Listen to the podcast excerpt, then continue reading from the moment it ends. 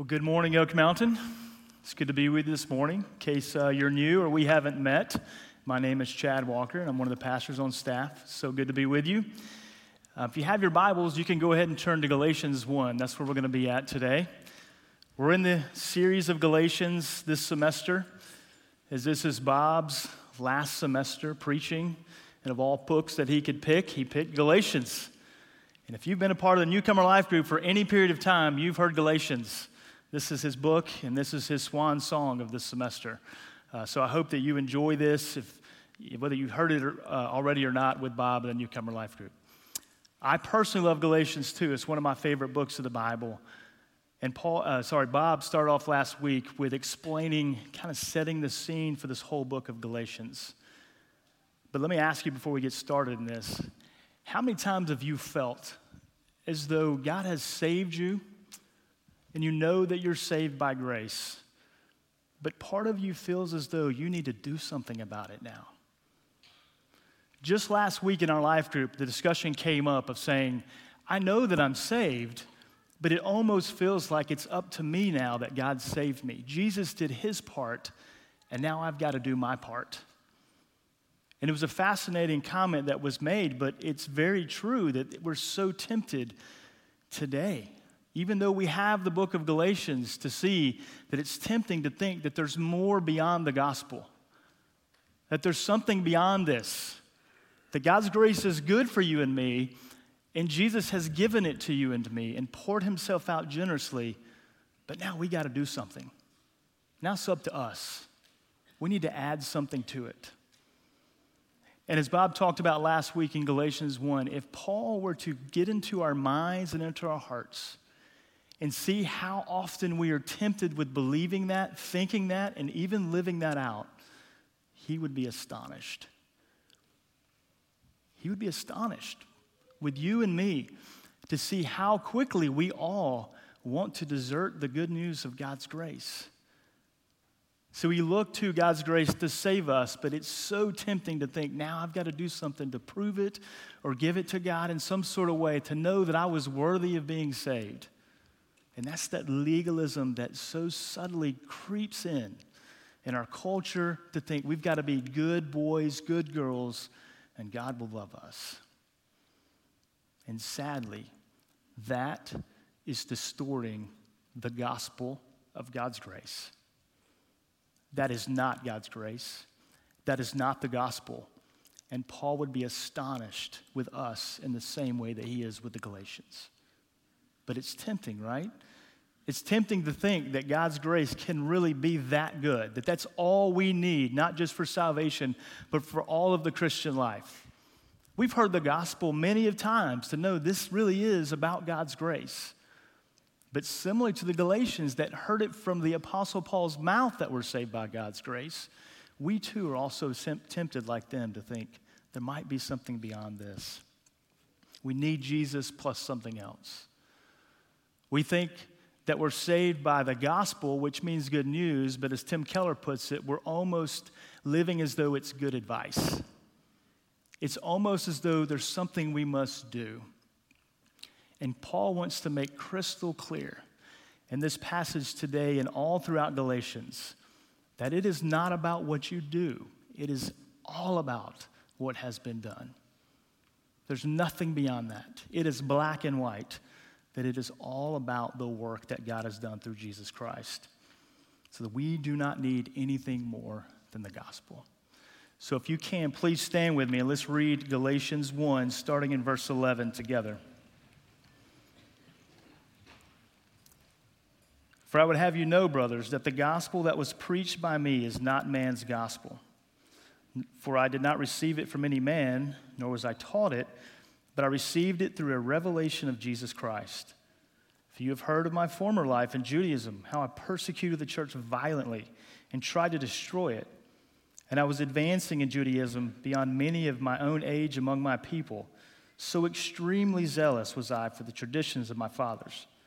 But when He, God, had set me apart before I was born, and who called me by His grace, was pleased to reveal His Son to me or in me in order that I might preach him among the Gentiles.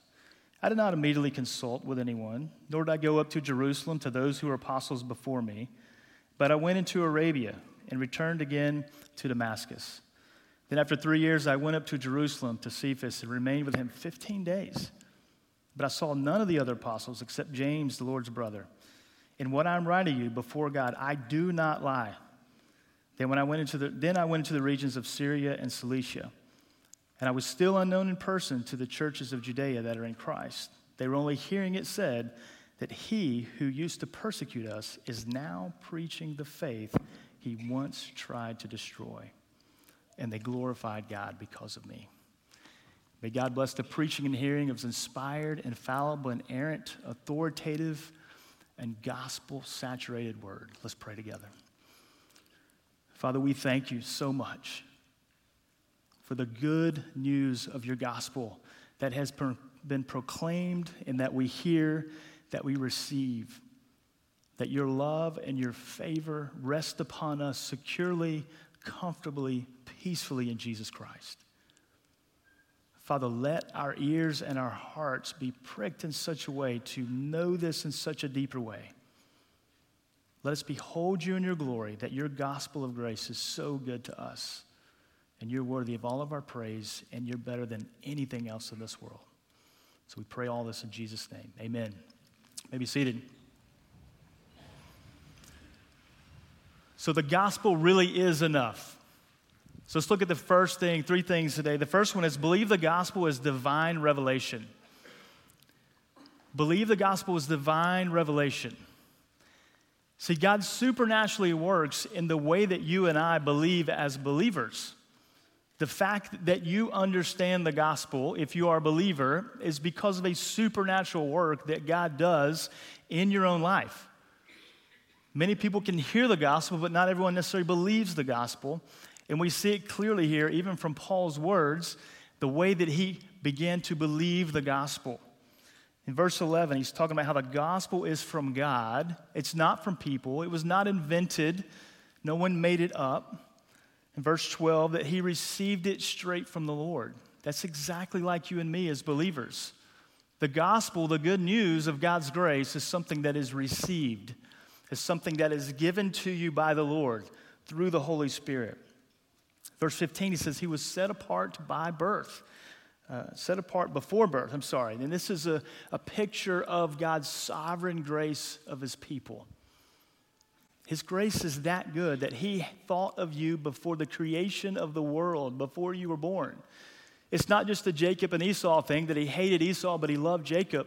No, if you were in Christ, he thought of you before you were born, and his grace is so good that he poured it out and he planned it out in such a way that you would come to understand and believe him for who he is in Jesus. And this is a great truth for us to consider. It is by sheer grace we are saved. Verse 16, he says that God was pleased to reveal his son to me. Have you thought about that as a believer? That it pleases God to reveal his son Jesus Christ to you.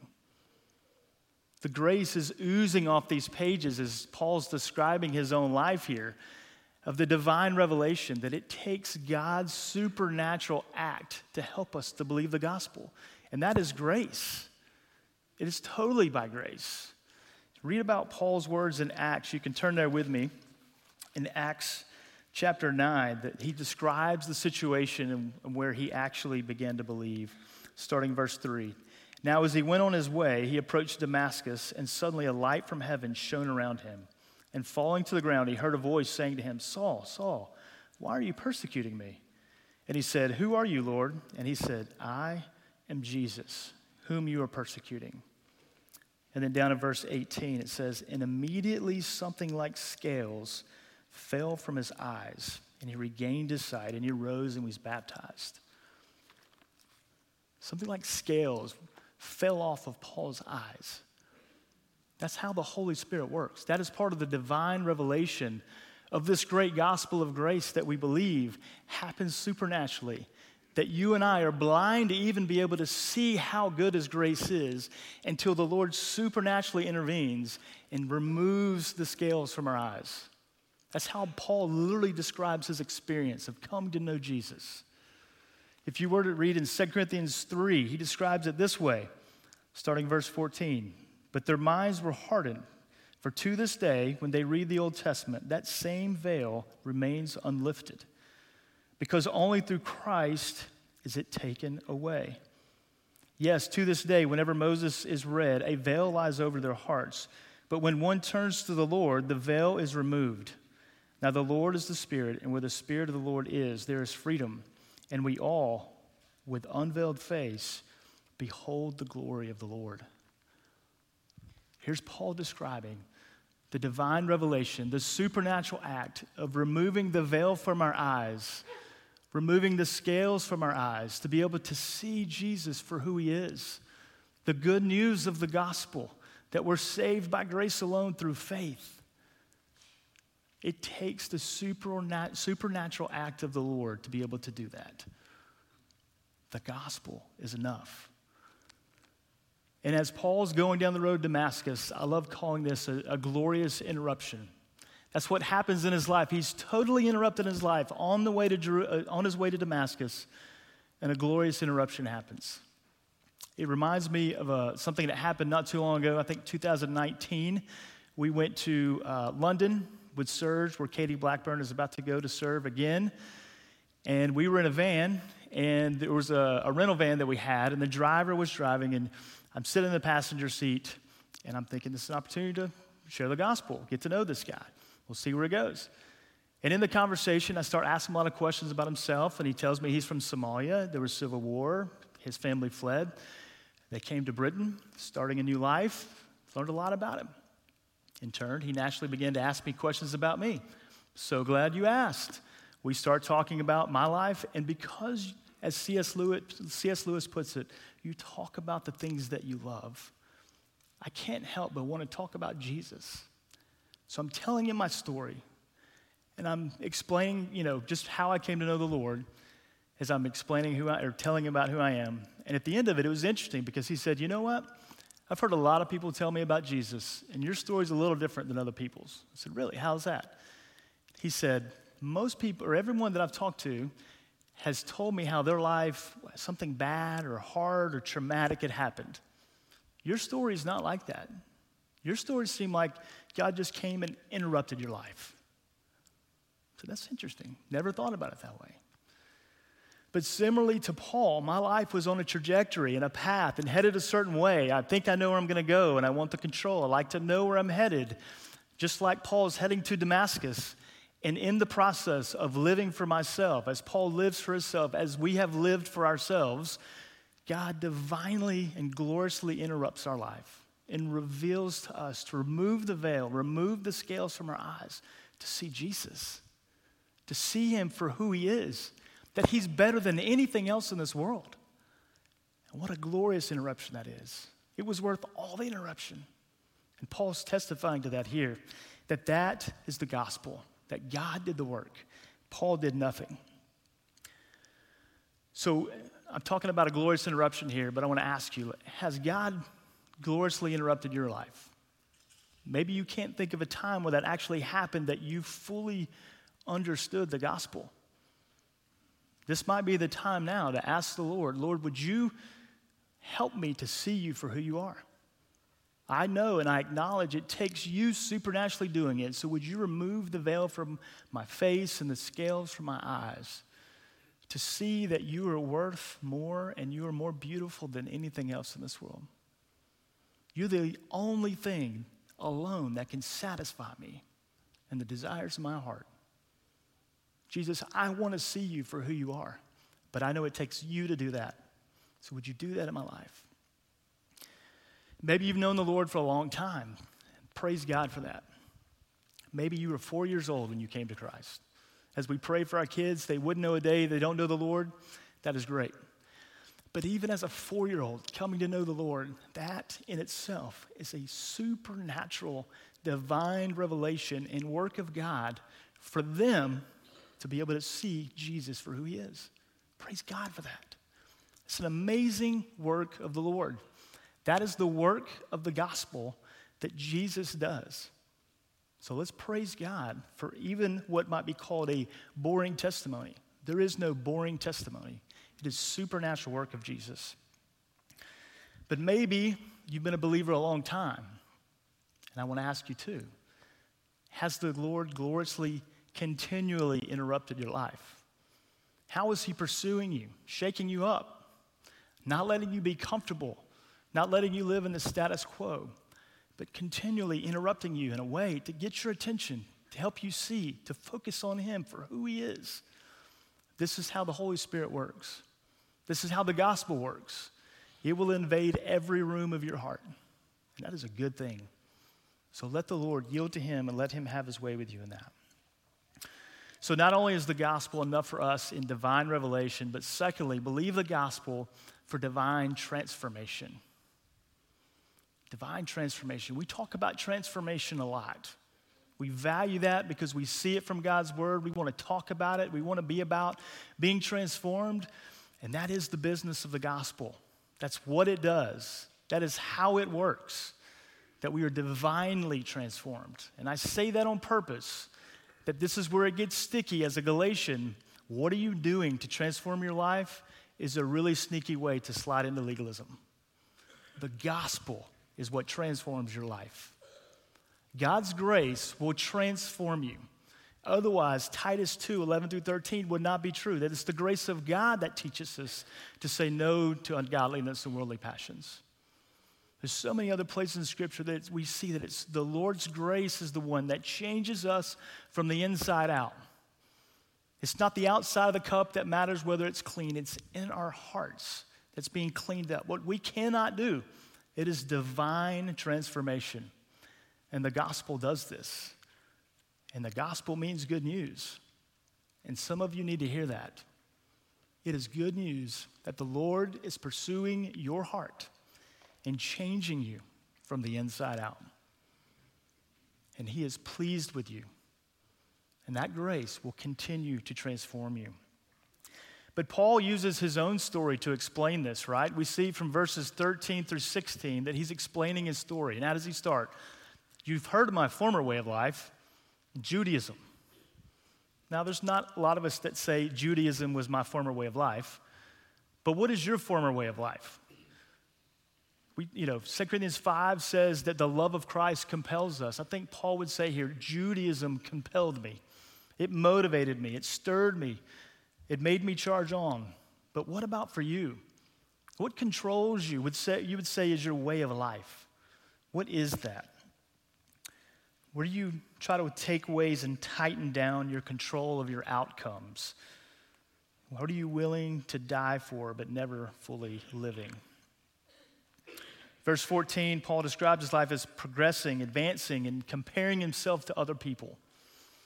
What a trap that is. How very anti gospel it is to compare ourselves to other people. This relative morality gets us nowhere. But Judaizers were really, really good at that. If we read Paul here, we read Paul in Philippians 3, he would say, I had it all together. Outwardly, I knew what I was doing. I had probably the cleanest, squeakiest clean morality that you could have in Judaism. And we see from Philippians 3 and here that it really doesn't matter. We're really not clean. Jesus, I'm sorry, Paul is really not clean, but he's comparing himself to others. It's almost as if we're standing before God and God were to say, Why, let, why should I let you into heaven? And we just want to say, Well, I'm, I'm better than the people around me, right? The relative morality gets us nowhere in God's economy? Nowhere. And this is where also, this is where the ought tos and the shoulds happen. As Brennan Manning would say, stop shoulding all over yourself. if you've ever heard that before. That is part of the legalism coming in here. If you believe in Jesus, but these Judaizers are trying to tell you what you ought to do and what you should do. It's Jesus plus something. And Paul's saying, no, it's not. You are saved by grace alone and nothing else. There's nothing beyond that. If you add anything to this gospel, as Paul said here in Galatians 1, it's not the gospel any longer. But in verse, I'm sorry, verse 15 and 16, we see something change. The pronouns that God, sorry, that Paul uses in 13 and 14 is I. You've heard about me, my former way of life, how I progressed and advanced, how I persecuted and tried to destroy the church. But in verse 15, it changes. It's a lot like Ephesians 2, this, the way he talks about the gospel, how we were objects of wrath, but God, who is rich in mercy. We see here Paul saying, This was my life, but God, God did all these things. Verse 15 talks about how that he was set, God set, apart, set me apart before I was born. God called me by his grace. Verse 16, God was pleased to reveal his son in me. He sees that the story had changed. The narrative of his life was that he was at the epicenter of his universe, thinking he had gravitas here and God would be pleased with him. But God has now shifted Paul's story of his own story to say, I'm not the main character of my own story. It's Galatians 2:20. I've been crucified with Christ. It's no longer I who live, but Christ who lives in me. God has done the work. This is the good news of the gospel that Jesus has paid the price and works in us in such a way that transforms us from a former way of life to a new life. And what power and willpower and ability did we actually have to go from a former life to a new life? And Paul says zero. You have no ability in and of yourself to have a former life and gain a new life. It only happens through the good news of this gospel.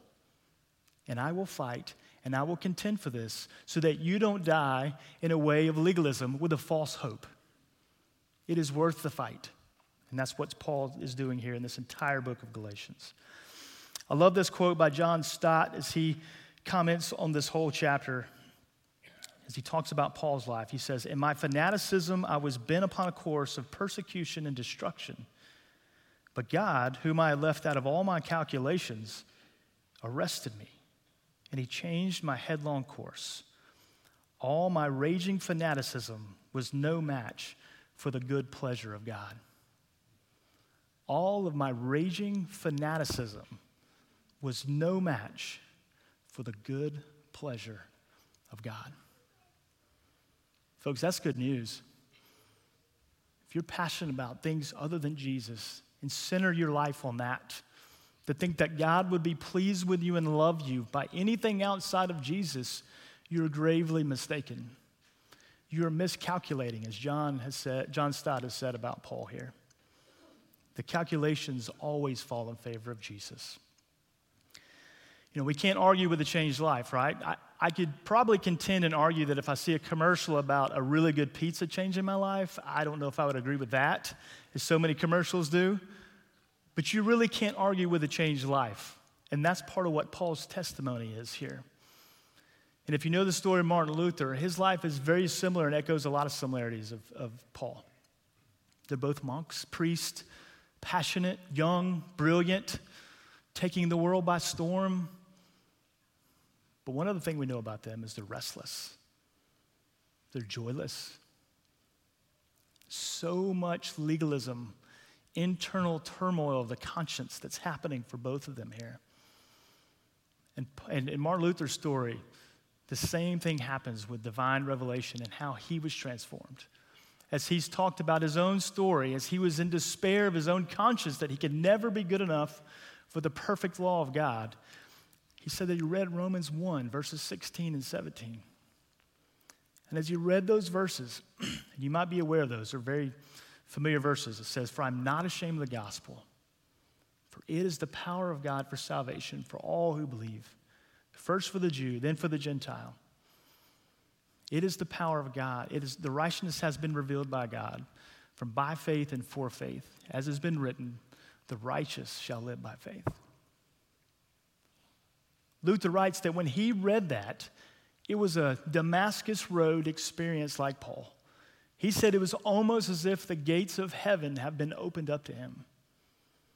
It's an amazing corollary story there of Paul and Martin Luther's life. But you can't argue with a changed life. You can see the grace of God had gripped Paul in such a way that his trajectory had changed because this gospel is enough, God's grace is enough, and changed and transformed Paul in such a way, and in the same way with Martin Luther, in such a way that it began to be a part of, of Reformation, of the Reformation. of getting back to what is God's grace and justification by faith alone, by, not by works. God used these men to do this. The gospel is enough. You know, Colossians 4, it talks about, Paul says, pray for opportunities for the gospel to go forth and devote yourselves to prayer, being watchful and thankful. Don't underestimate your own story. Your own story is very powerful. Your journey that you've been on with the Lord, people need to hear that. You cannot argue with a changed life. It's my favorite way to talk about Jesus because it's just me talking about, like Paul here, this is what God's done in my life. I can't argue with it. I don't, I don't even, as a new believer, I didn't even have the right words for it to, other than just say, God had begun to do a work in me. I, I don't even know what's going on. That's okay if you say that. Your story is important and valuable, and it should be shared. And so, if you see those opportunities to talk to people and share Jesus with people, take those. And maybe you don't have a dramatic testimony, that is okay. Because as we talked about, everyone that's saved, everyone that calls on the name of Jesus is a work of the Lord. There's plenty of things to talk about because you're in a relationship with Him. You can talk about what He's showing you and revealing to you right now how He's transforming you, how you're different than you were a year ago or five years ago. This gospel will transform you. And you getting opportunities to share that story is important for people to hear. So not only is it divine revolution, uh, revolution, revelation and divine transformation, but also believe the gospel is divine restoration. So the gospel is so powerful. Not only does it transform you, but it transforms this world. The restorative power of the gospel, in my own humble opinion, is so underestimated. And I think it is in so many ways because we don't think about very often how supernatural God's grace really is. The work that the Lord does is so beyond this world. The scope in which He works in His power is so beyond anything you can imagine. The gospel really is enough. Not only do you see it in Paul's life, but you begin to see in these short verses the scope and power of how the gospel is restoring beyond him. These Judean churches, he said they've never seen him, they've only heard about him. So the gospel that Paul is believing, that God has revealed to him, is now beyond any physical scope or relative impact Paul could have because the gospel is going to go forth. Think of it this way that Paul was once, as he said, trying to destroy the church, which he could never do, and to violently persecute, is now the one that is mending and gathering and bringing back together. That's part of the restoration of the gospel. As God has restored Paul's heart, he is using that and it's spilling over in a way to have that agent of change, that, that effect of God's grace that restores relationships and people in this world around us. How is it restoring you?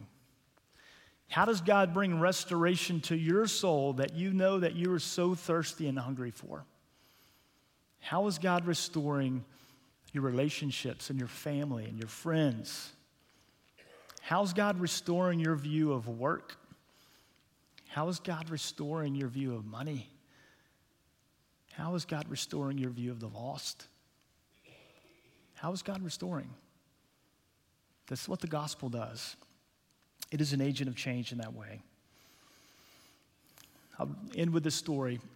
Many of you know of Jim Elliot. Jim Elliot was a pretty famous missionary that books, articles, and a few movies were made about him. Jim Elliot was a missionary that felt a call to go to Ecuador to um, share the gospel with an unreached people group. And he was untimely but timely in, in the Lord's way, killed as a martyr in the 1950s.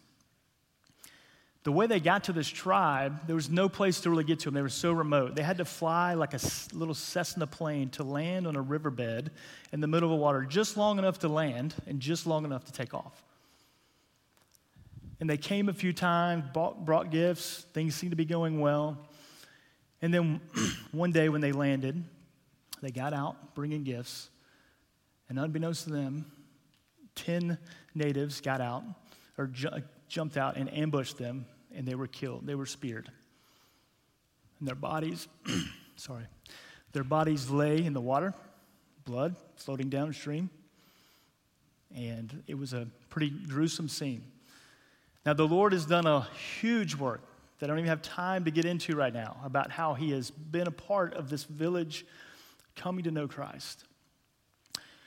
But I have a friend that works for Compassion International. And he said he, just two weeks ago, he came back, excuse me, came back from Ecuador. And in Ecuador, he witnessed 12 believers that were being baptized in that same river. Very powerful scene. He said it was so amazing to see these 12 men being baptized in the same river that Jim Elliot was killed in. He said the pastor had something very powerful to say. He said, You know, you're being baptized in the same river where, excuse me, where Jim Elliot came so that you could hear Jesus. But more importantly, Jesus, Jesus came to save you. Jesus laid down his life for you, for them, for me. Jesus and the good news of the gospel is what restores. He's restoring that village that martyred Jim Elliot. And now they're coming to faith, much like Paul. It's amazing to see the restorative power of the good news of the gospel. So, with that, let's pray together. Father, I thank you so much that we're saved because of good news. And the good news is that you treat us with grace, that you have exhausted all of your wrath, all of your judgment all of the consequences of our sin, our rebellion, our disdain, our apathy, all of it. You've paid for it all on the cross and put it on Jesus. And now we are free. We are free to love you with all freedom in Christ. And we thank you that we live in an indestructible union with you. That we are now found holy and perfect and blameless and spotless without any wrinkle in Jesus. And you do not demand us to add anything to this great gospel of grace. You are pleased with us, and for that we praise you. And you are worthy of all of our praise because you are better than anything else in this world, Jesus. And we thank you that the gospel is enough. We pray this in Jesus' name. Amen. All right, so if you can, please stand with me for the benediction this morning. Now may the God of hope fill you with all joy and peace in believing. And may the Holy Spirit help you to overflow with that peace and hope. In Jesus'